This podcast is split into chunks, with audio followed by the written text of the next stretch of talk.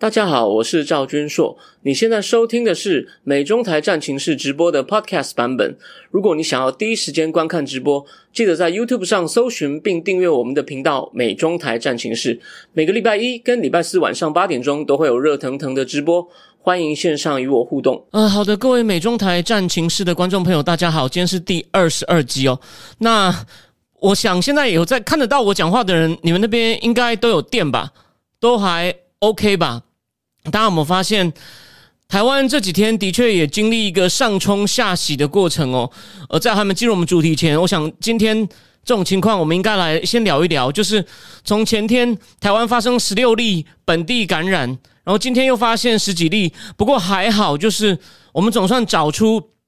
这个感染源了，所以呢，没有那个不明感染的问题，大家可以松一口气。就没想到今天因为这个配电输送的问题呢，又造成哦各地的大停电。但我运气不错，我家里完全没有停，所以我看到大家在网络上都在回报状况，哦，我也吓了一跳。我一直到刚刚进这边来录影的时候，看到旁边的摩斯哦都还是暗的。我以前有时候也会在摩斯坐一下，看到他已经关电了。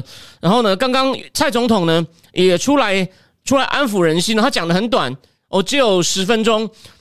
然后老实说，蔡总统的风格还蛮无聊的，但他就叮咛大家一些事情，然后提醒大家防疫不是只有城市中的事情。然后呢，呃，大家有点呃，我们千万不要再松懈下来。那关于这个现在这个停电的问题呢，他也跟大家道歉。那我现在在的地方呢，据说八点半还会再停一波，因为蔡总统是说九点四十才会完全恢复。所以如果我今天讲到一半，八点半他就准时停的话呢，那就跟大家说抱歉，今天就只有。半个小时，那不过这边呢，就让我帮我自己做一个小小的广告好了。你就把我当股市老师好了。有些股市老师不是会在那个什么，他会回放他过去的节目吗？我不会干那么无聊的事情哦。但有兴趣的人，你可以回到美中台战情是第十八集，它总共有五十六分钟，你前面都不用看，你只要看最后的五十秒，从第五十六分钟开始，我跟大家怎么讲的。我说这是四月的最后一集哦，但我我我可以跟大家讲，具我还不能具体预测发生什么事情，但是五月会进入一个动荡的时期。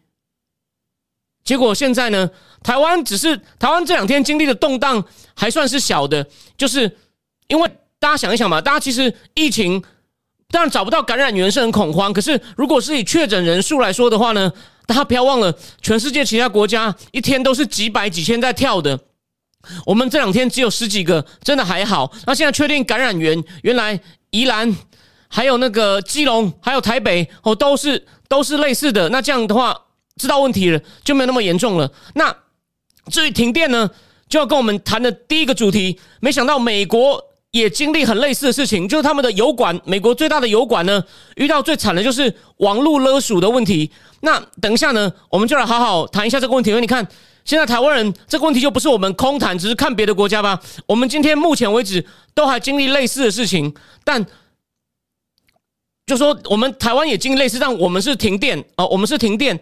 然后呢，我们讲完，我们讲完，哦，对，谢谢谢谢奇幻图书馆阿秋来帮忙打气，对他有先提醒我说，可能讲到一半，如果运气不好就没了。我今天刚来的时候呢，七点十五还没有电，我本来以为。完蛋了！今天我可能要写个道歉启事，结果哎，电来了。好，那第一个话题完了之后呢，我们讲第二个话题，就是我想这个问题虽然是老的，大家都麻痹了，可是呢，很不幸的，目前在以巴冲突再起，这是二零一四年以来最大的冲突。今天早上，因为现在中东时间是早上嘛。把以色列又再开始一波的空袭，目前在巴勒斯坦那边已经有八十几个人死亡，然后他们呢也射了火箭，然后呢造成七个以色列人死亡。那以色列的这个什么那个，但昨天就是如果你有看一些新闻的画面啊，好像是烟火节或像一个抽象画，有没有？那就是以色列的防空系统，全世界仅次于美国的那个铁穹系统在作用。我们等一下也会跟大家。介绍一下这个系统，还有就是，但重点就是这一场这一场这个以巴的冲突呢，我我坦白说，大家都看得麻痹了。如果你有在国国际新闻，可是呢，它这次有一些不一样的含义，也跟 Mula 在脸书上的一则简短的贴文有关系。我们等一下如果没有被断掉的话呢，我听起来看起来是谢谢。刚刚有有现在有人在聊天室讲说，八点会晚间会恢复全面供电。好，那如果这样的话，我们就有充足的时间把我们会以色列的面向，我们会讲三个东西，就是先跟大家解释一下这是为什么冲突会起。第二，这个铁穹系统精彩的部分在哪里？最后就说这次他对于川普时代，他终于下了一盘很大的棋。这个这个虽然我们常常是在讽刺别人说，哇，你的想法，你你有好大一盘棋，规划什么事情，其实根本就是在嘴炮。但是川普的确为中东下了一盘新的棋。现在看起来，因为很多理由。可能可能有被破掉的危险，那在在哪里呢？甚至也引发民主党内的分裂哦。民主党内现在分两派，美国民主党这个我们也会跟大家带一下。最后，最后我要讲一件事情，如果还有时间的话，没有被断的话，我一样就是我第十八集我说凯瑞可能跟伊朗情把情报泄露给伊朗外长的事情呢，我说一定会有后续。凯瑞这两天去美国众议院报告气候特使事情，结果人家就问他伊朗的事情，所以后续来了。最后我会跟大家讲一小段我听到的部分。好，那我们呢今天就我们就进入我们的第一个主题。这个美国的这个油管，这个油管呢是美国一个公司叫做 Colonial 殖民公司所运营的油管，大家不要小看它哦。它有五千五百英里长，也就相当于八千五百公里哦。你知道它有多长？从墨西哥湾，美国南部墨西哥湾一直通到纽泽西哦。每天运送多少呢？一亿加仑的油，一亿加仑很多吧？然后呢，它断了五天以后呢，从美国礼拜三的下午五点呢，也就是台湾的时间的今天早上呢，终于重新开始运作了。可是呢，它要让那个油啊，这么长的油管重新都充满了油呢，要恢复正常运作呢，还要好几天。所以呢，你就知道这个不是开玩笑，它不像我们没有电哦，就是一阵子就有没有。如果好几天没有油呢，那不是开玩笑的。我等一下就跟你讲会造成什么问题哦。那这个油管呢，供应美国整个东部的这个百分之四十五的燃料哦。所以呢，这场断油的风暴呢，造成美国的这个东南部还有叫做中大西洋区、中大西洋区，你想一想大西洋的位置，在美国对，然后呢地区抢油哦，而且也造成美国的油价在六年半中。六年半内首度涨破每加仑三美金，虽然说这只是一个算是个短期的事件，所以说石油期货还有那个原油价格并没有没有什么大波动哦。可是呢，就说它有点预告了，也是我之前节目不是讲到拜登的一些政策可能会造成通货膨胀吗？所以昨天金融时报头条也是在讲美国现在通货膨胀上个月来到四点二，虽然这早就在预期之中，但是呢。我怕这只是开始，所以你看，我跟大家预告事情也开始发生了。虽然这个这个预告，也就说这个算是预料中事，但是呢，怕的是它才是刚开始，后面就是危机了。但这个不是今天的话题，所以呢，油价涨破六年半的新高，哦，也是等于是也是又又又助长了，又是美国可能会面临通膨，这个也是个意外造成的。这个它只是个短期短期的物价上油价上涨了，通膨要只持续的，所以这不算严格符合，但是的确发生往上跳。然后呢，也造成很多开车族去抢油，造成加油站大排长龙。所以呢，这也预证就是怎么讲，人心不稳嘛。OK，所以我们先来看几个具体数字哦。到了美国礼拜三中午啊，各地的加油站没有油的情况哦，很夸张哦。在北卡 （North Carolina） 有六十八的加油站没有油，Virginia 四十九，Georgia 四十五，南加州四十五，田纳西十八，Florida 十四，马里兰百分之十三。所以你看。很多州，你看六十八加油站没有油诶，所以呢，然后呢，而且呢，如果因为这个事情造成恐慌啊，他说，如果美国三千万辆车的车主都决定把半满的油箱加满啊，就会耗掉等于四百桶油，这主要完全超过美国这个整个东南部一天他们之前的平均的量哦。OK，那这个根据这个油管的军营公司叫 Colonial，他说呢，他们就收到网络勒索，这个英文叫 ransom ransomware。但目前他还没有说他是否付了赎金。那是谁干的？是一家叫 Dark Side Dark Side 的公司。那我刚讲了，除了很多加油站没有油，很多人去加去加油站前面抢着排队嘛。很多住美国东南部的人因此无法上班，因为油不够了。你看这很严重。所以有个例子说，美国一个住北卡的高中老师想加油，结果呢？他就去了加油站，不是看到有些加油站已经没有油了，就是加油管上套一个袋袋子，再嘛就是加油站前面，他一看停了四十几辆车，他都很怕他排到一半呢，他的油就没了。OK，那当然这只是个单一事件哦，可是呢，全美国我刚讲了，这条油管是呃，它横越了八千五百公里，但全美国总共有多少油管呢？有两千两百五十多万英里耶，两百五十多万英里耶，然后呢是很容易被害的对象。为什么呢？因为油管中有很多感应器 （sensor） 哦，还有一些阀门，还有一些侦测漏油的仪器，而且呢不只是油管本身哦，就说这些油，就说还有一些东西，它是跟它的这种。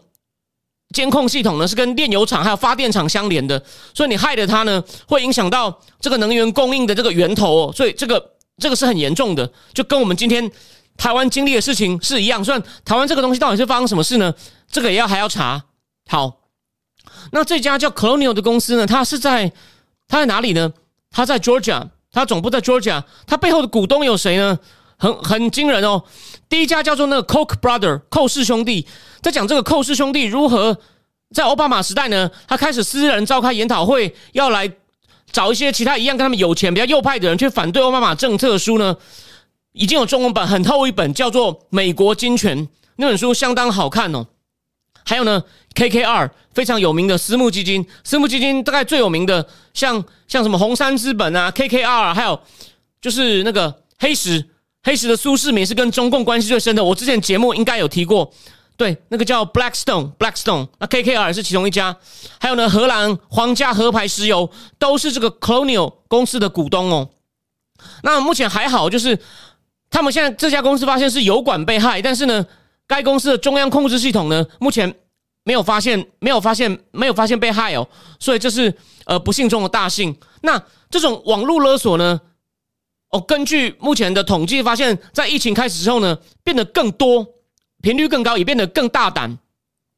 那在网络攻击排行榜上，讲能源公司被攻击呢，它已经排名到，就是它第三，它已经变成第三个最容易被攻击的对象。在前一年呢，还是排第九。所以这个老实说，如果是一般人被害啊，我们就是不方便，那缴一笔小钱就没了。可是能源公司你也知道，它会造成整个经济运作受阻，甚至瘫痪，所以这不是开玩笑的。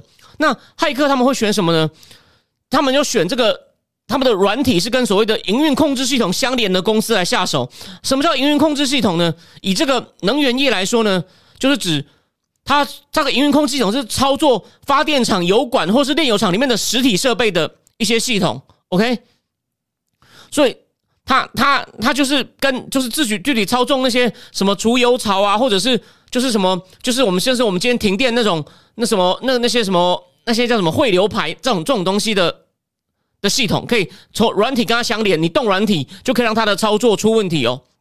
然后呢，目前大家知道这个发动这个公司的，呃，发动这个发动这个攻击的这个公司 DarkSide 啊，有人说它是一开始说它是一个东欧的公司，可能是在波罗的海某个国家有关，但也有可能是俄罗斯的公司。而且呢，虽然它好像看起来跟政府无关，但是这些骇客基本上。都是通用的啦，尤其在这样，如果是俄罗斯的话呢，政府常常也会就不就借这些骇客或者委托这些骇客做一些事情，所以这件事一定要彻查，到底是不是又是俄罗斯在搞事情哦？那那通常呢，这个这种啊公司啊，他下手以后呢？就会对勒索者呢，会对大公司勒索大概二十万到两百万美金哦不等的赎金哦。那其实，在四月的时候呢，有一家美国的网络安全公司叫 Cyber Reason，他就指出啊，这家叫 DarkSide 的公司啊，去年八月开始呢，出现在江湖上，然后呢，他还会发一些很正式的公告哦，看起来像一个正常的公司哦，但你仔细想要知道，这种公司它不能露馅的，它不会，它绝对不会告诉你本公司在哪里，有谁营运，它一定是。当你发现被害以后，他会他会告诉你怎么样交钱，或者告诉你不交钱就有什么后果。但他好像还是会发一些看起来像正式公司的声明，所以很有趣。那这家公司一出现在江湖呢，他很快就建立起他的攻击很专业，就是反正就是电脑很厉害啦，然后行动很有组织的名声，所以是应该是一群人哦，一群厉害的骇客哦。然后呢，已经得手了好几千万美金。那有另外一个统计数字是《经济学人》杂志里面写的，他说从二零一八年到今年为止呢，那个那种网络攻击是直线上升哦。那目前他们开始挑越来越大的公司，所以说目前平被攻击、被攻击的公司的员工人数平均是两百人哦。那如果勒索金额呢，平均是二十万美金，不少哦。然后呢，但中位数是七十万美金。我很快解释一下哦，中位数是指，比如说假设有一百个公司被勒索。中位数就是指第五十家公司，就是在它上面跟在它下面的公司的数目是一样的，它刚好就在这笔资料最中间的位置，跟为什么跟平均数不一样呢？平均数有可能是平均数有可能是有一些值很高，就把整个平均拉高了，但其实中间的值并没有特别高。所以为什么两个数字都要看，让让你更有一个概念？好，那他们怎么进行勒索呢？他就把一个恶意软体植入电脑系统，然后呢，他先偷你电脑里面的资料，然后再把那些资料锁住，然后再来就发通知给你了。尊敬的叉叉公司，你的资料现在呢打不开了吧？嘿嘿，然后呢，你要把钱给我，不然我就不解锁，或者呢，我更狠，我把资料外泄。像北韩不是之前曾经害了 Sony 的东西吗？就把他的一些芯片的片段就把它泄出去，让你商业机密爆开。OK，所以这也是一个例子。然后呢，他然后他就要求赎金，那他通常都要求什么呢？这也是非常高科技哦，要求你以比特币支付。而且这是新的情况哦。他说跟二零一九相比啊，要求以比特币支付的案子呢，已经比前一年多了三倍，而总金额达到三点五亿美金。啊，通常呢都是私人企业为受害者。不过现在开始也有政府机关，甚至哦还有警察机关哦。OK，那所以说就我就跟大家讲了一下这个形式，然后呢，所以呢，我们来看这个含义是什么呢？就这场攻击啊，再度暴露出美国最重要的基础设施，如油管，不是 YouTube 哦，真的运运油的 gas pipe，或者是发电机，或者是电网的一个脆弱性哦。那以前呢？就美国去确保这些基础设施的安全呢？他们是要防范实体攻击，比如说有人去炸炼油厂。那现在呢，骇客也能造成重大损害哦。比方说，以前是美国去弄人家，美国跟以色列在二零一零年呢，用一种叫电脑蠕虫 （Stuxnet 的 worm），Stuxnet worm 去害以色列、伊朗的核子设施。这个就跟我们下一个主题有点关系。然后呢，在二零一五一六呢，俄罗斯骇客呢常常让乌克兰大停电。就跟台湾今天经历的东西有点像。那为了防范呢，美国的石油协会其实每年都已经在办这个所谓的网络安全研讨会。然后美国能源部有一个能源部门的这个安全计划。但分析师专业分析来说呢，美国东北部更脆弱，要小心。为什么？因为当地炼炼油厂很少，所以该地区很依靠油管跟油船，这就可能被害。那目前美国政府有意识到这个情况吗？严格来说，就令人担心了。就跟台湾今天发生的事情一样，令人担心。就说美国政府那有个有个办公室评估各个机构的，就专门找别的机构砸的，就是要看你们有什么东西没做好，叫做 Government Account Accountability Office。然后呢，他曾经指出哦，维护油管跟天然气管安全的一个叫做机构叫运输安全署 （Transportation Security Agent Administration） 哦，他做的风险评估呢，到目前为止呢，好像都还没有真的发挥作用。而且呢，这个三月我刚说这个政府问责办公室啊，他也出报告说，这个能源部的网络安全评估对于电网的风险呢，没有给予足够的关注。那我刚讲的这个理论上要负责这个这种安全的叫运输安全署 （TSA，Transportation Security Administration），它是根据二零零一年的航空与运输安全法成立的机构。那可是呢，它成立二十年来呢，现在面临这种网络攻击的频率跟胃口都越来越大呢。那那现在怎么就说怎么办呢？就说因为现在越来越多越多基础政设施是联网的，所以说加上现在供电系统的改变呢，也也让网络攻击呢更容易攻击。因为而且你看哦，美国现在还要推电动车，你想一想，越来越多车是靠电力而不是靠燃油。那如果你大停电呢，伤害就越大了，而且呢。现在的输送电的输送线路呢，结合了越来越多相隔很遥远的电力系统，比如说来平衡这种供电会起伏的太阳能跟风能，所以一个电网出问题，就可能会影响到另外一个，所以它等于是越来越脆弱。英文就是 vulnerable。那所以说这些问题到底美国政府哦有没有注意到呢？而且大家不要忘了，这还要。拜登政府还要再推一个更大的基建计划，我们前面节目讲过啊，里面有一七六一千七百多亿美金是要搞电动车，全国要建五十万个充电站啊！如果停电怎么办？如果骇客全部控制了充电站怎么办呢？所以呢，拜登的基建计划里面的确有二十一亿美金是要给政府的网络安全机关，可是呢，专家认为这笔钱太少。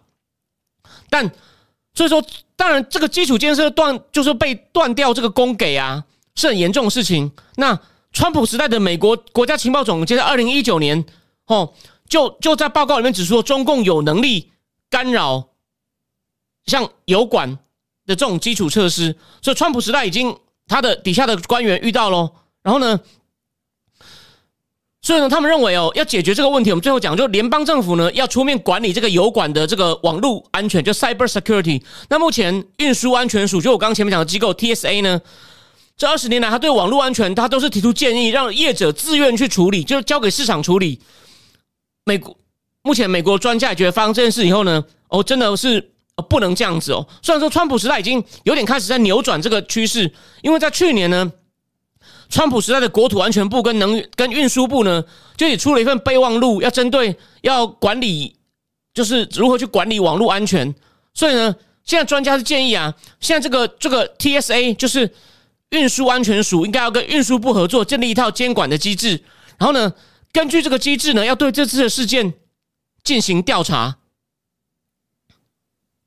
要进行调查，然后呢，去搞清楚说到底是到底怎么回事，到底这个骇客有没有国家力量？然后呢，他我们要怎么样防止？我觉得这真的很重要，因为你看，今天不是我们纸上谈兵了，台湾自己也面临。那到底这个台湾这个配电出问题呢？是不是也被攻击呢？我真的觉得哦，要查清楚。OK，好，那我来换一下标题。好，那第二第二阶段呢？我们来讲一下这个以巴冲突。我刚讲了，目前已经有八十五个人死亡，而且今天空袭又开始了。那为什么这次为什么这次会打起来呢？我跟各位讲是这样子哦，因为其实耶路撒冷呢，它比较靠近巴勒斯坦人的那个自治区，叫做约旦河西岸，就是约旦河这边是约旦，约旦河约旦河在约旦河在这里，然后这边有一大块叫约旦河西岸。耶路撒冷在下面，以色列在一九六七年的战争，大部分把它占下来了。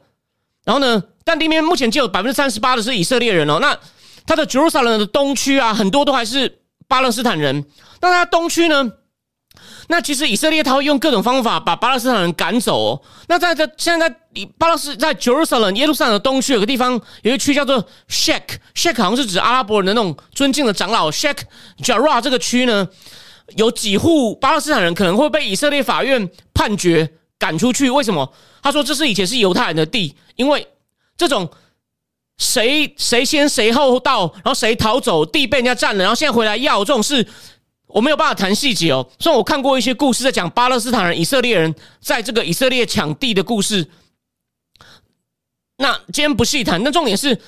那反过来，这其实不公平。客观的说，为什么在以色列居住、以色列人居住的地方，你能够说这个地以前是我们是啊，是我阿拉伯人的曾祖父住的，我现在把它要回来不行。可是呢，因为法院现在是在以色列的地上嘛，以色列法院就说你占了以前犹太人的地，所以你们你们可能要去强迫被迁把几户巴勒斯坦人从我刚刚讲的东耶路耶路撒冷一个叫 Sheikh Jarrah 的区迁走，所以他们就在那边抗议。以色列人也派了很多警察，结果呢，巴勒斯坦的人。另外一个组织叫哈马斯，他控制另外一个靠海的叫做加萨加萨走廊，比较小，有约旦河西岸跟加萨走廊两块是巴勒斯坦人控制的区域，自己控制的区域。这边这个哈马斯呢，我们通常都听哈马斯，哈马斯原意是伊斯兰抵抗运动，它是穆斯林兄弟会延伸的组织。什么叫穆斯林兄弟会呢？我很快，好，我们两分钟扯开一下，在中东各国啊，以前大部分的独裁者是世俗的，就是说他。他觉得信仰是个人的事情，他就是要建立一个现代化国家。可是穆斯林兄弟会就认为啊，他们的回教传统还在。他跟我第一集批评的中共没有传统，那台湾民间有传统，但政府不涉入宗教哦，政不像美国政治人会参加祈祷会，所以他们那种以色列那种就是西方世界那种三教，到现在影响力很大，犹太教、回教、基督教，他们都有共同的先知。然后就一路亚伯拉罕、穆罕默德这样一路下来，但是重点是呢，我我我要讲我我要讲的我要讲的重点就是呢，呃，我我我我要讲什么？他们那个那个那个那个那个那个哈马斯哈马斯，他是穆斯林兄弟会呢，就是他们在底下串，就是他们要夺取政权。就就就中东各国那些世俗的独裁者就说，我们不能偏袒哪一个宗教的。虽然他们可能私底下私生活还是回教徒，可能那些独裁者就很怕，因为他们认为我们要建立一个以回教的法律为基础的国家。有些国家宪法就写说，我们的法律是根据神的旨意来定定的，真的有。所以说，穆斯林兄弟会变成那些世俗的独裁者最头痛的。所以他们在埃及以前就被打压的很严重。那哈马斯呢，就是穆斯林兄弟会等于在加萨在巴勒斯坦区成立的附属。的这种延伸组织演变而来，然后他们呢，他们的主张呢，就是要推翻以色列，把以色列从我们的土地上赶走，是非常激进的。那当然，这产生很大问题。我等一下有时间的话再讲。那重点就是呢，我要讲，就说呢，哈哈马斯，哈马斯他就他看到了以色列警察又在那边欺负。那些来在那个耶路撒冷东区抗议说，你们不能不能要把我们巴勒斯坦赶走，他就下令说，你警察要在六点以前撤，不要在那边可能发催泪弹，或者是发一些那叫 skunk 臭臭弹去驱散群众。如果你不做到呢，我们就要发射火箭，结果就来了。好像从礼拜一晚上开始发射火箭，好，以色列的苍穹系统就开始拦截，就是你看到很像空，很像一个抽象化的那种线条的画面。而且不止，还有一件事，因为他们现在在斋戒月嘛，以色列警察最近也不知道怎么了，他们从上礼拜开始呢，他晚上呢，他们终于可以吃东西的时候呢，他们会想要进入那个那个叫做 Al Aqsa 进清真寺，他们会从一个很有历史最久的门叫大马士革门进去，晚上唱歌跳舞吃点东西，日落之后，结果以色列警察呢又在那边挡人，然后呢一样。使用了某种程度上武力发射塑胶弹，所以呢，这两个地方的抗争呢，就引起巴勒斯坦人很不满。然后呢，把就哈马斯就开始射火箭，然后呢，以色列也就开始报复。然后呢，这就是二零现在目前已经造成二零一四年以来更大冲突。我帮大家很快复习一下，在二零一四年六月呢，有三名以色列青少年他们在西岸哦，就是 West Bank，就是约旦河西岸，可能是。他们就进驻巴勒斯坦的区域，被哈马斯成员绑架，后来在杀害，在他还不知道他们发生什么事的时候呢，以色列政府就下令国防军可能他全面搜索，同时破坏哈马斯的网络，逮捕了四百个哈马斯的人。那那时候哈马斯又反击，每天从加沙走廊发射火箭攻击以色列，就被以色列的铁穹系统拦截。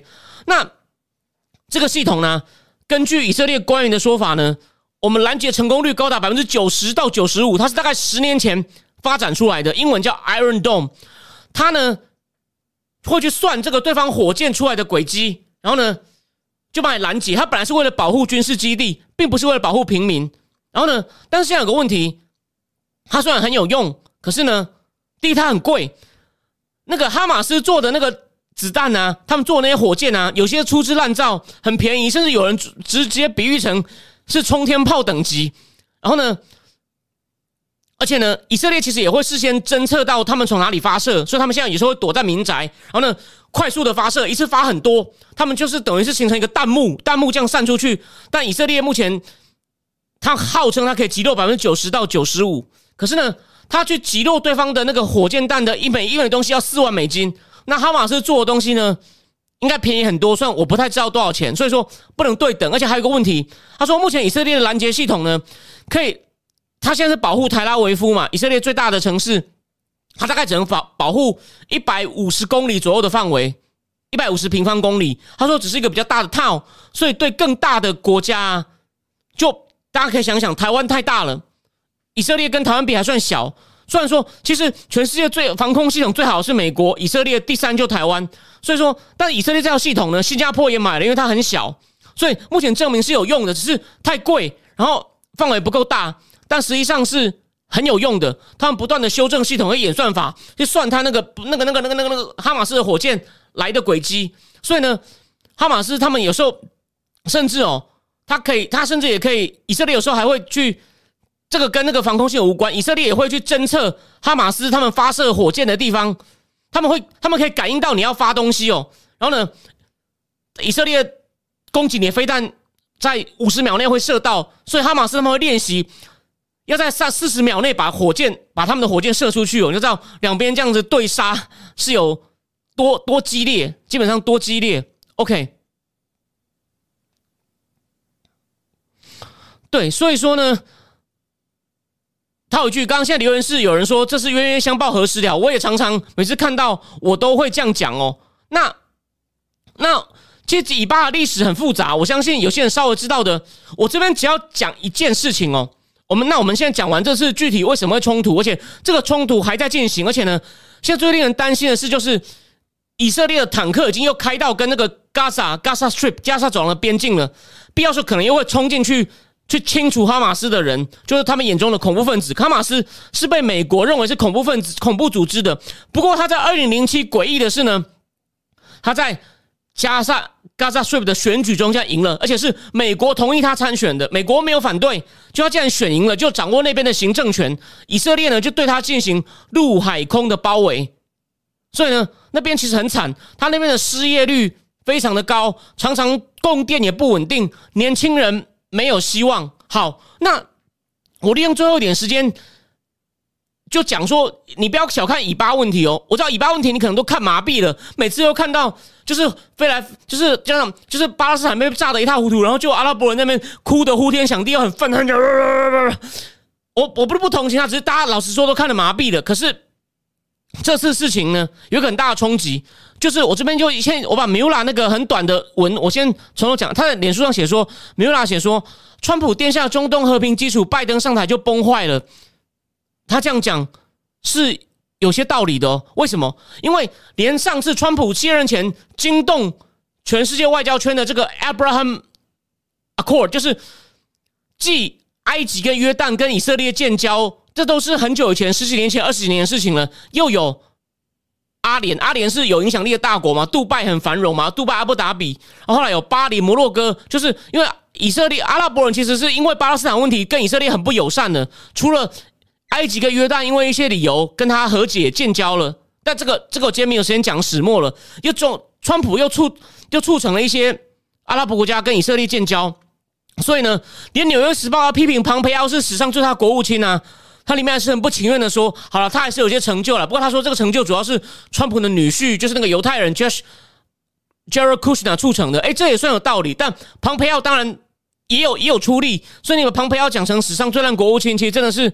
很酸哦，好，可是重点重点来了，所以这个 Abraham Accord 的那些跟跟以色列建交的国家呢，也谴也谴责以色列，但但为什么川普要这样做呢？这个 key 就来了，我提醒大家哦，他他他为什么这样做呢？是有用的，因为他想要把让阿拉伯国家不要再跟以色列这样大眼瞪小眼，然后呢，不要经常，然后呢，他们只要能跟以色列直接谈呐，他们甚至也可以就是鼓动。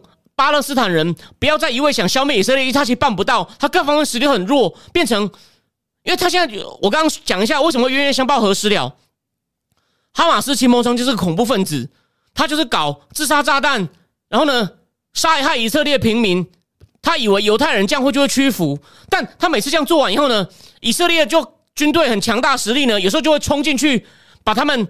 房子拆掉，把他们炸得满满满目疮痍。然后呢，巴勒斯坦人就更愤恨了。而且呢，他就要防范恐怖分子。其实，在巴勒斯坦人居住的地方，他们要来往各地都有很严厉的检查站。然后呢，检查站呢会仔细检查你的身份，因为怕你是恐怖分子。搜身，有些孕妇啊要送去医院，要过检查站呢，他都慢慢检查检查。有些孕妇就难产就死掉了，他也不管你。你想看巴勒斯坦人会有多恨？这种仇恨每天都在发生。巴勒斯坦人每天要去工作，要去。探亲访友，经过检查站都会遇到以色列士兵的刁难。那他们经济又不好，你就会变得更偏激，就去支持哈马斯。那哈马斯也只能做一些剑招，他正面打不过以色列，所以就是难难解啊。就是就是两边就是这样子硬硬碰硬，然后呢越碰巴勒斯坦人更恨，但也没办法解决。然后呢以色列呢也每次又更强硬，所以他们现在的总理纳坦雅胡就是靠强硬赢得支持的。但你也泄，你也你打不赢对方，也不能泄除对方的愤恨。然后呢，你就要防止恐怖分子随时进来自杀式的报仇，一点意义都没有。所以，川普这次这样做呢，他目的就是希望拉近更多阿拉伯国家来跟以色列好一点。然后，那些阿拉伯国家也能鼓励巴勒斯坦人放弃这种激烈报仇的方法。而且呢，还有可以把伊朗在旁边煽风点火的空间减小。为什么？哈马哈马斯的武装最多都是伊朗给他的。那些火箭弹滴滴答答的，但不只是哈马斯，还有连在黎巴嫩那个真主党，黎巴嫩跟以色列上面也接起来，黎巴嫩的民兵组织真主党的武装也都是以色列给的，他们也跟以色列打过好几场，所以呢，你只要不要让以色列在取个继继续把以色列的影响力开始减除，当然不可能签一个月就减除了。的话呢，就有可能改变局势，而且呢，川普还做一件更狠的事，这个你听起来就说他用的方法是很狠的，但是可能有用。他把美国对给巴勒斯坦的人道补助全部切掉，然后呢，又让之前支持巴勒斯坦的阿拉伯国家跟以色列签签约，然后川普自己又很支持以色列，所以巴勒斯坦就觉得完了，我们没有靠山了，我们是不是可能不要搞这种激激进对抗了？因为我们打不过，我们科技实力也不行，我们里面青年人也失业，连基本的水电都没有。我有证据，这不是我为了挺川。我告诉各位，有一个民调，有一个民调。那是因为叫做 Palestinian Center for Policy and Survey Research，他说目前已经有百分之五十七的巴勒斯坦人反对两国方案 （Two State Solution）。我等一下跟你解释，只有百分之四十赞成了。然后呢，有百分之五十五觉得两国方案不可行。所谓的两国方案呢，就是从小布希时代开始，他们要解决以巴问题，就是说呢，巴勒斯坦也建国。可是这个方案为什么一直不行呢？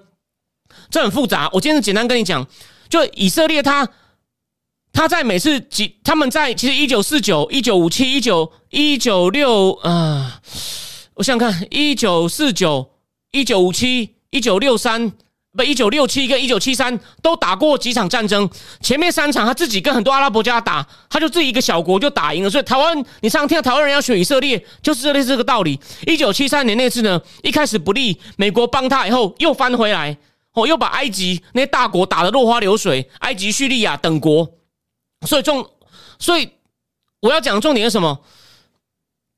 他每次打赢后呢，就占一些地，而他为了要确保他占的地呢能够站得稳一点，他就派人去屯垦。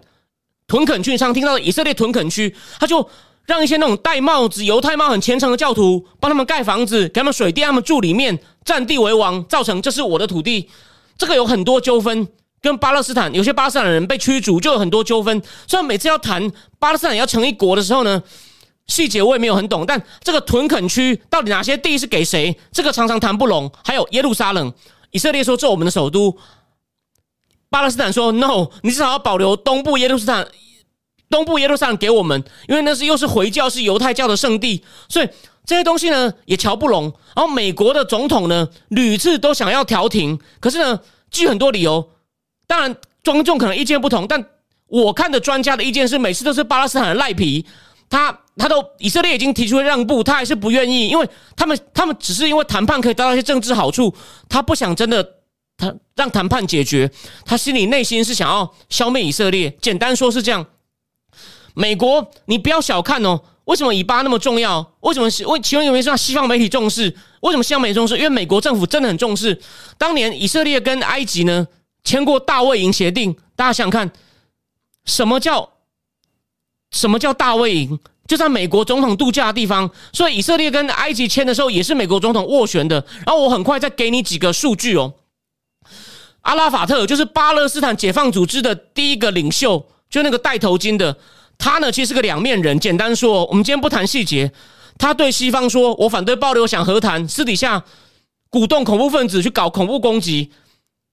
然后呢，他在克林顿调停，他去过白宫十三次，你就知道美国多重视他。克林顿也积极让他跟以色列左派总理和谈。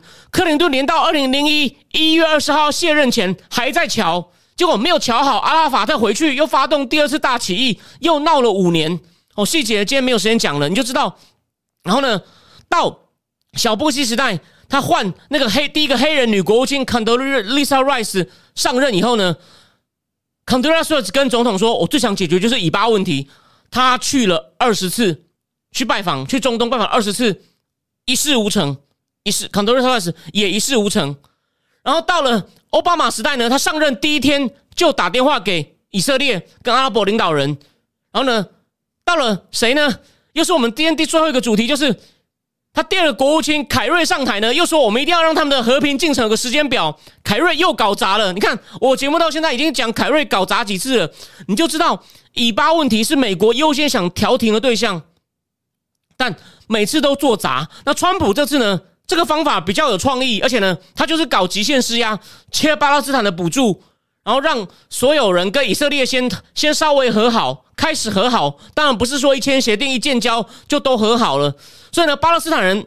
他们就觉得情势对我们不利了，我们不要搞两国论了，两国论遥遥无期。以色列势力这么强了，我们就接受想办法在以色列国里面当一个有基本合法权利的公民。你看，川普的政策开始发生效果了。可是现在，如果因为以色列的总理内塔雅胡他那么强硬，也是有原因的。为什么？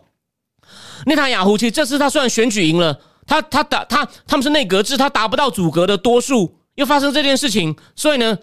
他又开始强硬了，因为他就是靠这种对对巴勒斯坦人强硬，基本上执政那么久，他执政时间非常久，几乎跟德国总理一样久。OK，好，那这边呢，那位水准很高的观众柠檬波波讲的很对，他说，如同庞培奥所说的，就是拜登底内跟以色列谈话，还透过 UN 重新给巴勒斯坦资金，都给恐怖分子，他发出信号。对，拜登上台以后，哇，柠檬波波讲太好了，以后你应该来跟我一起主持节目。对。我刚刚讲了，川普就切金切给巴勒斯坦金元，虽然这有点残忍，可是就是他就要逼你想清楚嘛，你到底要什么？哎，开始有用了，巴勒斯坦人开始觉得两国论不可行，因为你只要想两国论啊，那个谈判就是无穷无尽。我刚刚已经我没有讲细节，我已经告诉你了。克林顿时期，乔到他要卸任前，乔不成；，Condoleezza Condoleezza 乔不成；，John Kerry 乔不成。两国论有很多，即每次卡在技术性问题上，然后巴勒斯坦人就说以色列人欺负我们，就没了，就没了。简单说就是这样子。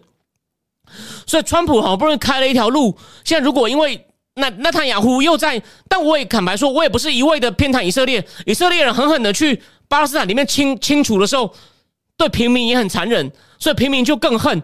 所以呢，可把一条和解的路，可能巴勒斯坦人接受干脆跟以色列变一国的路。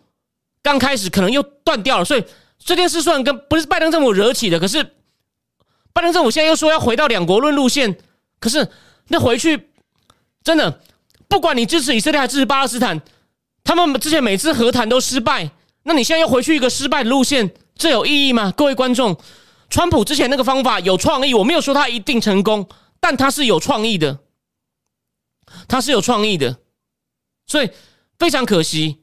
而且呢，最后讲一下，连土耳其总理，你看他都说他呼吁联合国要给以色列一个教训。你看，因为他毕竟又得罪了阿拉伯世界，土耳其啊，还跟俄罗斯喊话。哎，现在中俄都已经在合流了，你再加一个土耳其，至少拜登政府在制造敌人呐。虽然这个问题不是你惹起来的，所以真的不是我在批评他好吗？真的不是我在批评他。所以说，拜登政府老是他一直说要结合盟友。